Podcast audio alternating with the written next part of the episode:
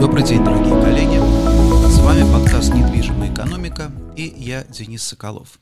Сегодня 11 марта, 11 черного марта 2022 года. Я перестал делать э, подкасты, видеоподкасты, в том числе в прямом эфире, по одной простой причине, потому что, насколько я понимаю, YouTube, Facebook замедляется. Я, честно говоря, не уверен, как работают там прямые эфиры, но по-прежнему, да, по-прежнему я буду выкладывать, я выкладываю подкасты в, на YouTube-канал, на мою Facebook-страничку, и также они доступны по поиску недвижимая экономика во всех агрегаторах подкастов. Поэтому, пожалуйста, да, пожалуйста, подписывайтесь, пожалуйста, ищите, на, ищите и найдете.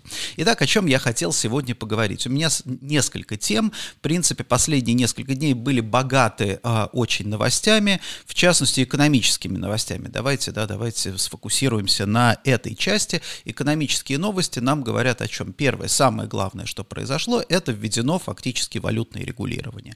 То есть, если вы помните, там еще год-два назад какие-то алармисты рассказывали, что вот, вы знаете, запретят хождение, там, доллары и так далее и тому подобное, фактически это произошло. Да? Что у нас сейчас Центробанк, какие ввел нормативы? Сейчас, если у вас по состоянию на 9 марта на валютных счетах лежали в банках какие-то деньги, вы можете снять 10 тысяч долларов э, с, с этих счетов. Не более. Да? Этот режим введен на полгода до 9 сентября. А все остальное вы можете, да, вы можете покупать валюту, вы можете продавать валюту в безналичной форме, но тем не менее, да, тем не менее снимать эти деньги вы можете только в рублях. Значит, в чем здесь, э, в чем здесь смысл? Зачем это было задумано, как я понимаю? Да? Это было задумано для того, чтобы избежать дефицита наличной валюты, потому что а, Евросоюз запретил импорт, а, запретил завоз в Россию евро, соответственно, да, доллары пока не, не запрещен, завоз не запрещен, но на самом деле банк, центральный банк боится, что в какой-то момент не окажется наличной валюты. А что такое, если, допустим, у вас свободный оборот валюты, а при этом наличной валюты мало?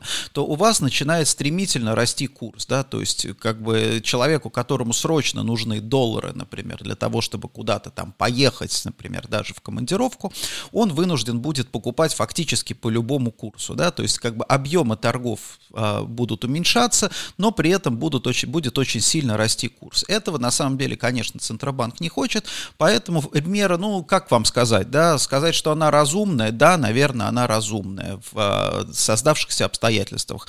К этому мы шли долго, да, наверное, к этому мы шли. И, в общем-то, теперь мы понимаем, как выглядит вот это валютное регулирование. Дальше, что интересно, было разъяснение, так что Центробанк сделал разъяснение для юридических лиц. Для юридических лиц тоже можно, а, насколько я, я правда не очень понял, за какой период, но юридические лица могут снимать наличную валюту в размере 5000 долларов. То есть, опять же, для, и в основном это цель какая? Для оплаты командировочных.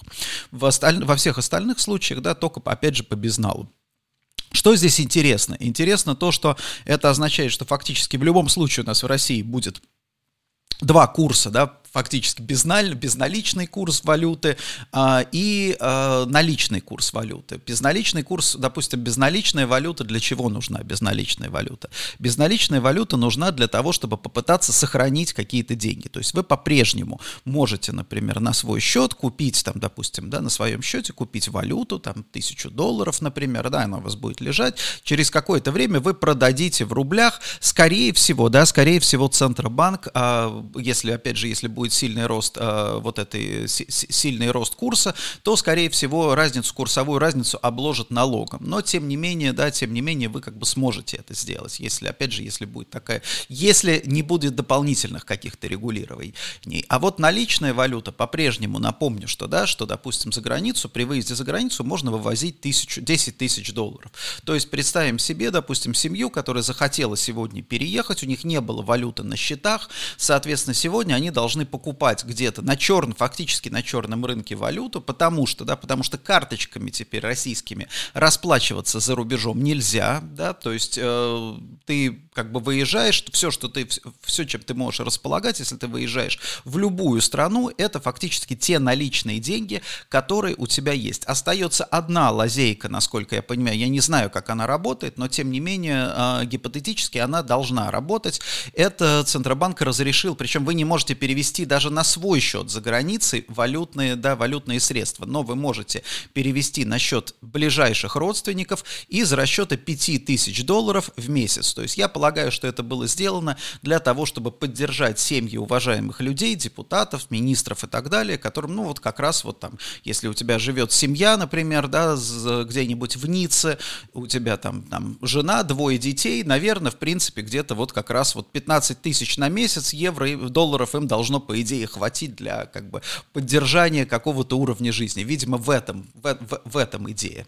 А что, а, еще, что, что еще здесь важно в этом валютном регулировании? В этом валютном регулировании важно то, что фактически да, внутри России перспективы, какие-то финансовые перспективы денежные, они становятся, ну они уже давно стали сомнительные, то есть вопрос как бы как накопить, как сохранить деньги, он а, стоит достаточно остро. И в этой ситуации мы а, начинаем снова вспоминать, как работала международная торговля, например, скажем, в 90-е годы, да, потому что в 90-е годы что, а, как, как, какая была ситуация? Был закрытый российский внутренний рынок, да, то есть рубли, которые постоянно обесценивались, высокая инфляция и так далее. Значит, а вывозить капитала тоже легальным образом нельзя было. Соответственно, да, соответственно, шли в ход а, всякие там торговые операции. То есть вот сегодня легально вы можете, например, опять же, насколько я понимаю, я там, что называется, не юрист, но я думаю, что в ближайшее время это станет понятно. То есть понятно, в каком направлении копать. То есть э, вы легально можете, например, приобретать какие-нибудь товары за валюту. То есть если у вас юрлицо, я полагаю, что вы можете купить по безналу, там, допустим, да, а доллары, эти доллары перевести своему партнеру или поставщику, например, там где-нибудь в Китае, в Юго-Восточной Азии, да, на эти доллары получить какие-то, получить в России какие-то товары. Вот здесь очень важно, да, когда мы с вами начинаем думать о том, что, э, допустим, что покупательская способность населения снижается, что курс высокий, что, допустим, да, что, допустим, э, это означает, что у нас меньше товаров будет поступать в Россию, вот это вот дополнительная, как бы дополнительная функция трансграничной торговли по, по сути дела, выводу репатриации там каких-то денег, капиталов и так далее, мне кажется, она будет очень положительно сказываться на, в том числе, а, поставках, да, поставках тех же самых товаров народного потребления. То есть э, в чем здесь суть? Да? Здесь суть в том, что ты можешь, например, действительно, ты можешь, пере, допустим, закупая товар, ты можешь уже фиксировать за границей да, некую там долларовую, что называется, некую, некую долларовую прибыль. В России тебе достаточно тогда будет на самом деле просто, да, просто а, покрывать операционные издержки. Это, это, мне кажется, важно важная история. Вот сейчас фактически все бизнесы, наверное, да, вот э, как мы понимаем в странах, закрытых странах, практически вся маржа делается на вот этих вот разницах, курсовых разницах, да, на обходе каких-то, во, вариантах обхода регулирования. Если мы вспомним, например, с вами, опять же, э, проклятые или благословенные 90-е, то, например, там большая часть в те времена, э, по сути дела, вся э, как бы все, большая часть капиталов складывалась за счет трансграничной торговли. То есть а, допустим, были высокие пошлины, определенные компании, там, допустим, или организации типа Ассоциации стрелков из лука получали да, возможность без пошлины импортировать там какой-нибудь сахар-сырец, например, да, для того, чтобы, для того, чтобы там поддерживать свою деятельность. Поскольку общественная организация, да, то, собственно, в этом же была, в этой схеме участвовала и православная церковь, как всем известно, да, то есть для того, чтобы у государства не было возможности прямыми финансовыми какими-то вливаниями поддерживать поддерживать такие организации, они давали им возможность как бы заработать, да, вот давайте вам, грубо говоря, квадрат, там, один погонный метр границы, да, вы через эту границу беспошлино можете ввести, там, допустим, какие-то товары, и, соответственно, да, вот эту вот разницу вы можете класть себе в карман, да, это мы все очень хорошо помним. Я думаю, сейчас то же самое, в общем-то, в какой-то степени вернется, потому что, да, потому что это на самом деле такие вот окошки, да, какие-то окошки, они необходимы, потому что даже если, несмотря на то, что все все там наши горячие головы говорят, что все, импортозамещение у нас отлично работает. Конечно, конечно, это не так. Да? Это Россия не Китай, в Китае миллиард человек, в России 140 миллионов человек. А производить все товары, конечно, в России невозможно, да, и, собственно, и не нужно, по большому счету. Еще очень, а, и поэтому, да, поэтому как, вот эти, опять же, трансграничная торговля, она начинает играть, с моей точки зрения, очень важную роль. Поэтому я рекомендую вам обратить на это это внимание, да, во всех ваших бизнесах посмотрите, кроме того, что вы там, допустим, да, делаете для того, чтобы оптимизировать там свои расходы, доходы и так далее, смотрите на то, что каким образом можно здесь, да, получить некую, может быть, какую-то дополнительную, да, дополнительную прибыль, дополнительную, я не знаю, дополнительный доход, дополнительный инструмент для развития и поддержки бизнеса. Следующее, о чем я хотел поговорить, это, конечно, национализация. Да? Я еженедельно, в, даже можно сказать, раз в пять дней практически для наших коллег ну, там внутри компании и для своих партнеров рассылаю небольшие такие информационные листочки, публикую их а, в своем телеграм-канале Креаналист, пожалуйста, да, ищите, если хотите, да, читайте. Это напомню, что это моя собственная позиция, это не как бы не официальная позиция компании.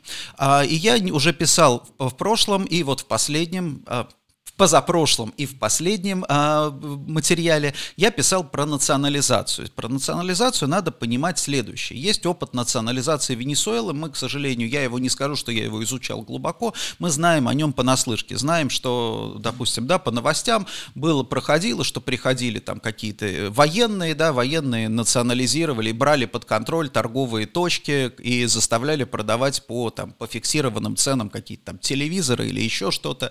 Это, конечно, да, выглядит смешно. А, на, национализация по такому образцу я все-таки очень сильно сомневаюсь, что она возможна, и объясню почему. Да, потому что как ни странно, вот если мы посмотрим сейчас на то, что происходит в России, а, я понимаю, что многие, допустим, со мной не согласятся, но, несмотря на странную, конечно, да, понятную, в общем-то, риторику а, наших а, высших чиновников, там в том числе Мишустина, да, в принципе, действия экономических властей, они абсолютно рациональны, да, то есть это как бы они оказались в таких, ну, скажем так, я не хочу сказать оказались, они, в общем-то, во многом сами были причастны к созданию условий, да, никто не, как, э, как то, то, что то, то что наш, наша экономика и наш экономический блок готовился к санкциям на протяжении последних 5, 7, там, 8 или даже 10 лет, то есть готовились там к отключению от SWIFT, вот ко всем этим вещам Россия готовилась, поэтому, да, поэтому когда сейчас нам говорят, что ай-яй-яй, да, как же мы же не ожидали, почему с нами так обходятся, это не совсем, наверное, не совсем корректно, потому что, да, потому что мы, иначе, иначе возникает вопрос, а к чему вы готовились, почитайте всю риторику там про импортозамещение, поэтому сейчас мы видим там, допустим, то, что делает Центробанк, это оправданно, это резонно, да, другое дело, что вопрос, удастся ли спасти как бы ситуацию, это уже отдельный вопрос, но тем не менее. В общем, экономический блок достаточно рационален, и экономический блок, э, наши чиновники, они тоже прекрасно понимают простую вещь, что нельзя взять и взять и поделить, да, потому что этим надо управлять. То есть, по сути дела, любая иностранная компания или там российская компания, неважно, там, которая там приостанавливает свою деятельность, это не только там недвижимость, товары на складе и так далее, да, это еще и системы там учета, контроля, это операционный менеджмент и так далее. Если вы вспомните, например, опять же 90-е годы, нулевые годы, сколько лет ушло на то, чтобы в России создать вот этот операционный менеджмент. Макдональдс, например, да, тот же самый сейчас это популярно. Макдональдс а, объявил о закрытии, и многие говорят, вот, и слава богу, да, и слава богу, что Макдональдс уходит, не будет у нас этой еды. Но я, в общем-то, в свое время, в молодости еще в какой-то степени был причастен а, к открытию первых, первых Макдональдсов, и я вам скажу, что было очень важно, что важно, да, при приходе такого игрока. Такой игрок приносит свои стандарты качества, да, то есть стандарты качества, понятно, что сейчас мне скажут, ах, там еда вредная, невкусная и так далее. На самом деле в Советском Союзе к моменту прихода Макдональдса таких вот по, по такого понимания о скорости доставки продуктов да, вообще в принципе не было. То есть, на самом деле, весь общепит работал из, со склада, из холодильника, то есть закупались продукты, они там неделю, там сколько-то лежали в холодильнике и так далее, да, поэтому, не, да, да, допустим, да, поэтому говорить о каком-то там вот качестве, свежести, вот, вот об этих вещах было невозможно, да. Соответственно, когда пришел Макдональдс, он начал что делать? Макдональдс перв, поначалу, они, да, салаты они возили самолетами, да, они возили самолетами, потому что в России невозможно было найти si вот как бы обеспечить поставку салатов таким образом. Естественно, эти салаты обходились дорого, но после этого Макдональдс заключил договор с Белой дачей, да, а, которую тогда возглавлял министр сельского хозяйства, человек впоследствии ставший министром сельского хозяйства, фактически на этом. И был создан, да, то есть создано было специальное подразделение «Белая дача» за любые деньги решила, да, вот мы сейчас, если сможем поставлять в Макдональдс, да, то есть Макдональдс был готов, естественно, платить премию, да, потому что, вы, ну, не то, что выше рынка, да, рынка не было, по сути дела, за местную продукцию готов был платить столько же, сколько платил за э, импорт самолетом. Но при этом а, те же самые люди на белой даче, они поняли, что если мы сейчас наладим вот эту вот цепочку поставок в Макдональдс, да, неизбежно, да, неизбежно на, у нас повысится, как бы повысится качество и наши возможности. Тогда же был создан, еще это были 90-е годы, тогда же был создан первый carry, между прочим, да.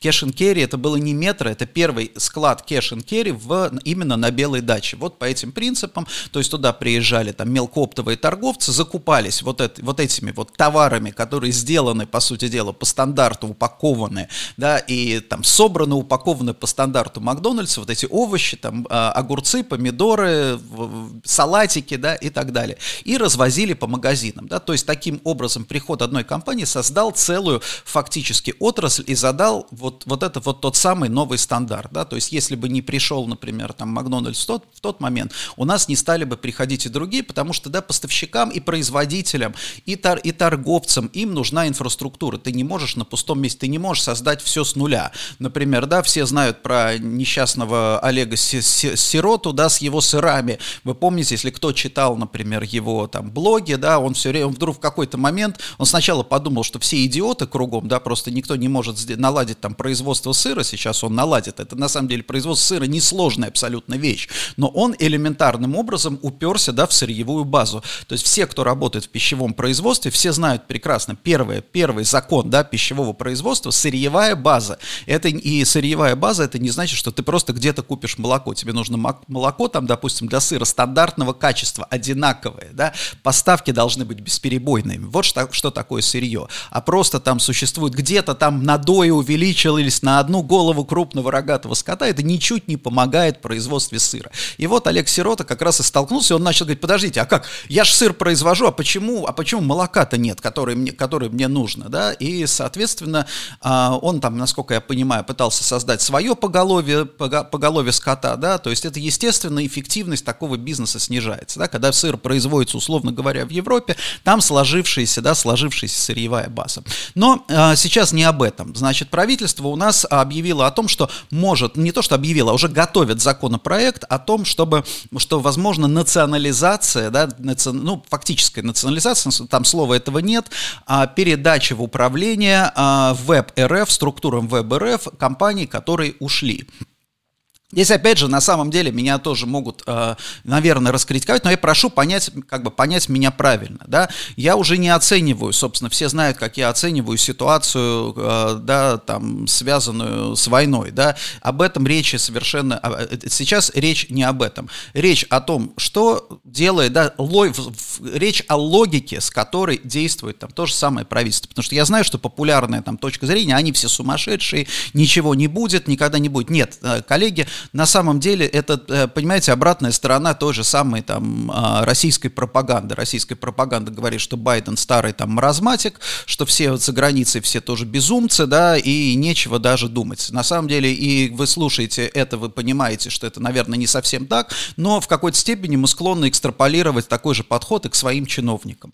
Поэтому всегда, но всегда, практически всегда есть какая-то за этим логика. То, что мы не видим особенно понятной, там, допустим, нам с вами логики, э, допустим, в войне с Украиной, я, ну, это не значит, что ее нет. Она где-то есть, к сожалению, никто не может ее объяснить, да, ну, как бы обычным общечеловеческим языком. Может быть, это не совсем там человеческая, общечеловеческая логика, да, это какая-то другая, нечеткая логика, или я не знаю, там, как, какие еще бывают, да, я не ученый. Но, значит, что касается, давайте теперь, что касается э, вот этого законопроекта о национализации. В чем его суть? У него два назначения, два назначения. Первое назначение – это такой предупредительный выстрел, да, который говорит компаниям, смотрите, вы сейчас заиграетесь, вы сейчас объявляете о выходе, и мы можем воспринять это буквально. То есть вы типа заявили о выходе, да, а тут к вам пришли ребята из веба, да, и сказали, все, ну вы как бы уходите, значит все, значит все мы забираем. Насколько я понимаю, там в законопроекте не так все просто, это не значит, что можно там взять любую компанию, национализировать и так далее. Здесь тоже надо понимать, ну вот моя сейчас позиция в моменте, что пока интересантов, вот таких вот, да, каких-то, то, то есть этот, этот законопроект не потому, что кто-то пришел, важный там чиновник или уважаемый человек, пришел сказать, знаете, что мне приглянулась вот эта вот Икея, да, я хочу, например, там забрать себе Икею. Давайте-ка вот мы сейчас сделаем такой законопроект. То есть это не результат лоббизма, то есть это скорее такая вот, наверное, вынужденная реактивная мера, потому что нету пока никаких признаков того, что люди действительно там, компа- там какие-то, опять же, олигархи или кто-то хочет забирать этот бизнес. Олигархи и олигархические группы прекрасно понимают, что, допустим, сырье э, продавать это достаточно просто, да, даже там, допустим, производить там какую-то сельхозпродукцию просто, а управлять вот этими сетями это достаточно такая хитрая история. Поэтому первая функция это предупредить и напугать, скажем так, да, ребята, ведите себя аккуратнее, да, не надо там нам резких заявлений, пожалуйста, да, сидите, торгуйте, пока вас там никто не трогает, торгуйте своей мебелью, там, чем-то еще, фрикадельками, там, я не знаю, там, какими-нибудь там, там я не стройматериалами, все, что, все, что угодно, да, не, не дергайтесь, это первое. И второе, действительно, это некий задел на случай того, что вот если компания берет и уходит, да, вот компания, а, они же тоже до конца, чиновники не понимают, что такое уход компании, компании, на каких условиях. То есть, грубо говоря, что такое уход? Компания взяла, заблокировала счета и приходят сотрудники на работу, а там просто все закрыто и перестало работать, например, да? Или, например, компания там закрываясь, уходя, компания там выплачивает всем зарплату, сокращает, там, допустим, продает какие-то активы по тем ценам. Пока вообще как это будет работать до конца, до конца непонятно. В мире есть прецеденты как первого там процесса, так и второго. Поэтому делается законодательная какая-то, да, законодательная база, для того, чтобы в экстренном случае, ну, условно говоря, да, кто-то уходит там, э, да, допустим, компания, которая производит важную, социально важную продукцию. Я не хочу называть какие-то там названия, там имена, да, там, допустим, важные какие-нибудь продовольственные товары. Я, смотрите, обратите внимание, я все больше и больше говорю о продовольствии, потому что это будет, наверное, самый такой вот ключевой сейчас момент. Значит, компания уходит, у нее остаются заводы, у нее остается кормовая база, поголовье скота, скотину надо кормить, да, надо все это делать. Соответственно, что? Да, соответственно, а, должна быть какая-то база для того, чтобы зайти, грубо говоря, и взять управление этим, даже не активом, это уже не актив, это, в принципе, какие-то, какая-то производственно, да, производственно-техническая база в свои руки. Скорее всего, опять же, идея этого заключается в том, что если эта компания, допустим, X уходит, там, так называемый, с российского рынка, то заходят менеджеры веба и говорят прямо команде, да, давайте вот команда уважаемая, да, вы знаете, как управлять своим бизнесом, да, понятно, вас отключили отключили от корпоративных там систем, да, но вы понимаете процессы, поэтому давайте, что называется, на тех же условиях или даже на лучших условиях, там, например, да, вы переходите под наше крыло и продолжаете управлять этим бизнесом. Насколько, конечно, эффективность управления, эффективность компании будет гораздо ниже, об этом даже говорить нечего, да, это несомненно. Но, тем не менее, в моменте, да, в моменте это позволит там сохранить в том числе какие-то там рабочие места и так далее, да, поэтому я и говорю, что это, в общем, вполне рациональные действия действий. Это называется, наверное, я это называю вынужденная национализация. Почему? Потому что, да, потому что целей, вот именно целей отнять имущество пока нет. Конечно, очень плохо, что российское население большой своей массе рассуждает абсолютно, да, абсолютно инфантильно, говоря, ой, ну отлично, они уйдут, сейчас там наши будут развиваться. Конечно, это совсем не так, да, конечно, в долгосрочной перспективе это означает снижение, да, снижение тех же самых, тех же самых той же самой производительности, эффективности. Я уже много раз говорил о том, что современные, там, допустим, да, современные технологии, агротехнологии те же самые, они э, несложные, на самом деле они несложные, там важна технологическая дисциплина, хорошие материалы, нормальная техника, да, и это позволяет поднять урожайность, как э, я неоднократно говорил, что сегодняшняя средняя урожайность, это урожайность, ну, самых лучших вообще колхозов советских, советских времен, да, то есть, ну, вот, вот это как бы, да, вот среднее, даже можно сказать, даже ниже среднего, вот в советские времена за такую урожайность, за такие производственные показатели давали орден, да, героя, сажали в депутатом, да, и, я не знаю, показывали с утра до вечера по телевизору. Вот, сегодня это обыденность, и это все благодаря, да, там, в том числе и западным, и восточным, и, и использованию технологий, потому что это очень важно, вот эти технологии, они вроде, они, как бы, да, может быть, не очень там дорогие, они кажутся каждый на своем этапе не очень, может быть, важной, но поскольку у тебя во весь все современное производство, это очень длинная цепочка, да, от начала и до конца. И вот в этой цепочке очень важно, чтобы она хорошо работала, чтобы каждый ее элемент был эффективным, был качественным и так далее. И если у тебя, например, там хорошая уборочная техника, но у тебя ужасный посевной материал, да, у тебя низкая урожайность, у тебя ты дорого платишь за технику, да, но при этом, да, при этом урожайность у тебя низкая. Или наоборот, у тебя дорогой качественный посевной материал, но у тебя плохие сеялки, да, у тебя, соответственно, они неэффективны, не, не, не на ту глубину кладут семена, например, да, и у тебя толку от этого тоже, то, тоже нет никакого. Вот это проблема. Я, опять же, не первый раз говорю про продовольствие, потому что обратите внимание еще на одну важную вещь. У нас за последние годы у нас произошла очень сильная консолидация в продовольственном ритейле. Отчасти, почему мне об этом говорили там в частных разговорах, отчасти потому, что правительство рассматривало торговые сети, крупные торговые сети, как, как бы э, объекты компании двойного назначения, то есть которые в случае необходимости, допустим, перебоев с какими-то поставками, будут поставлять базовый продукт, базовые товары во все удаленные точки. То есть это такая дистрибуторская сеть, то есть такой вот, ну, скажем, своего рода Росрезерв, да, вот что-то что в таком духе.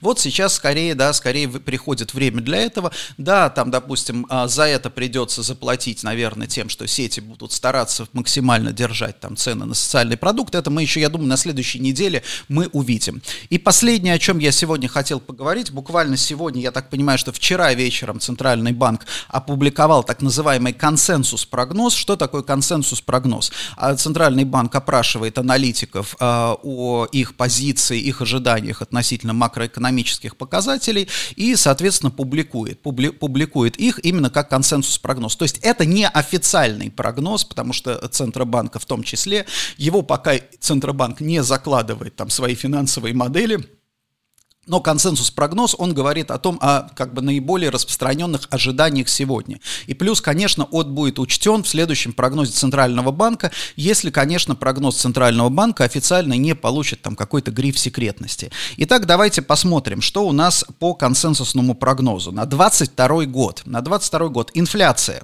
индекс потребительских цен декабрь к декабрю, то есть декабрь 22 к декабрю 21 года.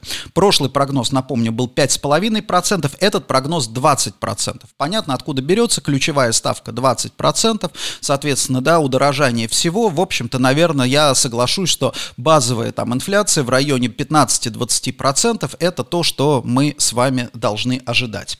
Далее, ключевая ставка 18,9%. Это означает что? Это означает, что в базовом прогнозе ожидается все-таки к концу года, это в среднем, в среднем за год, да, это важно, что в среднем за год. То есть, э, скорее всего, где-то там полгода мы проживем при при ставке 20, да, потом эта ставка будет немножко снижаться, может быть, где-нибудь до 17% к концу года.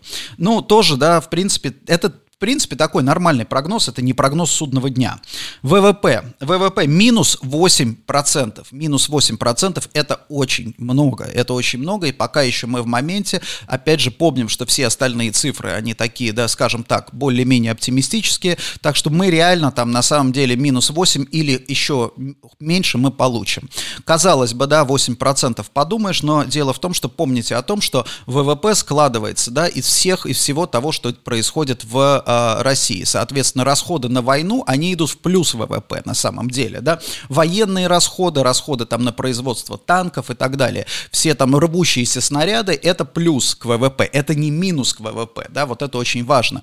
То есть, соответственно, в той части, да, вот этой милитаризованной экономики мы увидим прирост, а в демилитаризованной или там, я не знаю, как э, сказать, в постиндустриальной экономике мы увидим провал гораздо больше. Я на, на самом деле полагаю, что надо вот ориентироваться где-то вот на той той, в том секторе, в котором мы работаем, минус 30%, минус 20-30%, это то, что, наверное, мы увидим.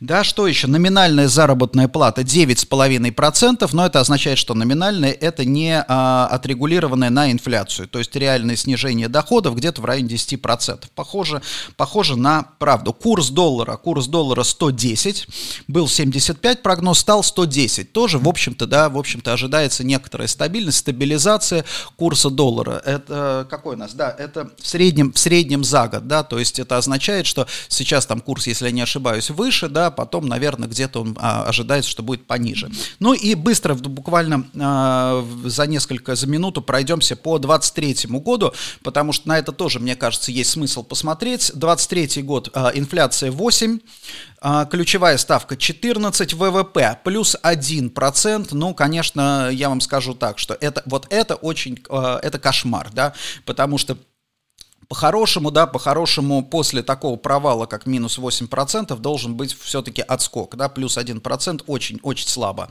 Номинальная заработная плата 9,5%, то есть, ну, фактически как бы на уровне, на уровне инфляции, да, и курс доллара 118, то есть, э, условно говоря, рубль, да, рубль продолжит дешеветь. То есть, если в предыдущих прогнозах была как бы была позиция на укрепление рубля, то здесь даже после там э, прекращения военных действий, скорее всего, э, скорее всего, рубль продолжит дешеветь. Вот, а Спасибо большое, коллеги, за внимание. А, пожалуйста, да, подписывайтесь еще раз, а, подписывайтесь, пожалуйста, на мои подкасты. Я стараюсь, опять же, подкасты никто, видимо, блокировать не будет. Я с большой а, радостью обращаю внимание, что у меня все больше и больше прослушиваний именно в подкастах. Мне кажется, это сейчас самый удобный, самый удобный формат взаимодействия. Пожалуйста, пишите мне ваши вопросы. Я буду стараться на них отвечать и пожелать вам хорошего бизнеса, наверное, я не смогу, но я хотел бы пожелать вам, наверное, здесь стойкости, да, стойкости, уверенности в себе, в своих силах. И напоследок я хотел бы сказать, что, опять же, я сегодня неоднократно сравнивал ситуацию с 90, с 90-ми годами, но сегодняшняя ситуация очень сильно отличается от 90-х годов, потому что мы с вами, у нас в России есть очень большое количество людей, которые знают, понимают, как вообще работает экономика, как нужно делать, потому что в 90-е годы все приходилось создавать с нуля и всему практически, да, всему учиться. Сегодня мы с вами очень многое знаем. Прошедшие 20 лет, да, конечно, жалко, что все наши с вами усилия по а, строительству, по возрождению, по созданию российской экономики в какой-то степени оказались тщетными, но наши с вами знания, понимание и наши с вами связи и отношения никто не может перечеркнуть. Поэтому желаю вам поддерживать отношения с вашими партнерами и пережить и выдержать то, с чем мы сегодня столкнулись. Спасибо большое. С вами был Денис Соколов, подкаст «Недвижимая команда». До свидания.